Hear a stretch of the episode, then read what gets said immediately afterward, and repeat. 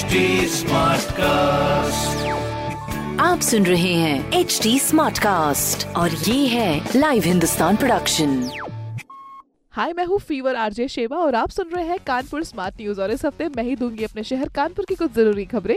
सबसे पहली खबर ये है कि रामा देवी से गोल चौराहे तक GT road six lane project को फाइनेंशियल ईयर 2021-22 के वर्क प्लान में शामिल कर लिया गया है। इसके बाद अब उम्मीद यही है की जल्द ऐसी जल्द इसका कंस्ट्रक्शन शुरू हो जाएगा। अगली खबर यह है की शहर में कोरोना वैक्सीनेशन जोरों पर हो रहा है, जिसमें कोविड की नई गाइडलाइंस आने के बाद, फ़िलहाल 28वें दिन पर दूसरे डोज के स्केड्यूल की सूचना देने पर रोक लगा दी गई है, जिसके बाद में सिक्स सेवेंथ और एट्थ वीक में सेकेंड डोज का स्केड्यूल तय किया जा रहा है, जिसकी सूचना स्वास्थ्य विभाग मीडिया के ज़रिए जारी की जाएगी। तीसरी खबर है कि मौसम में अचानक से बदलाव आ जाने से किसानों को नुकसान नहीं होगा। सीएससी यूनिवर्सिटी की जो नई वेदर ऐप है, उसमें 24 घंटे के वेदर रिपोर्ट के साथ में अब वेदर फोरकास्ट भी दिया जाएगा।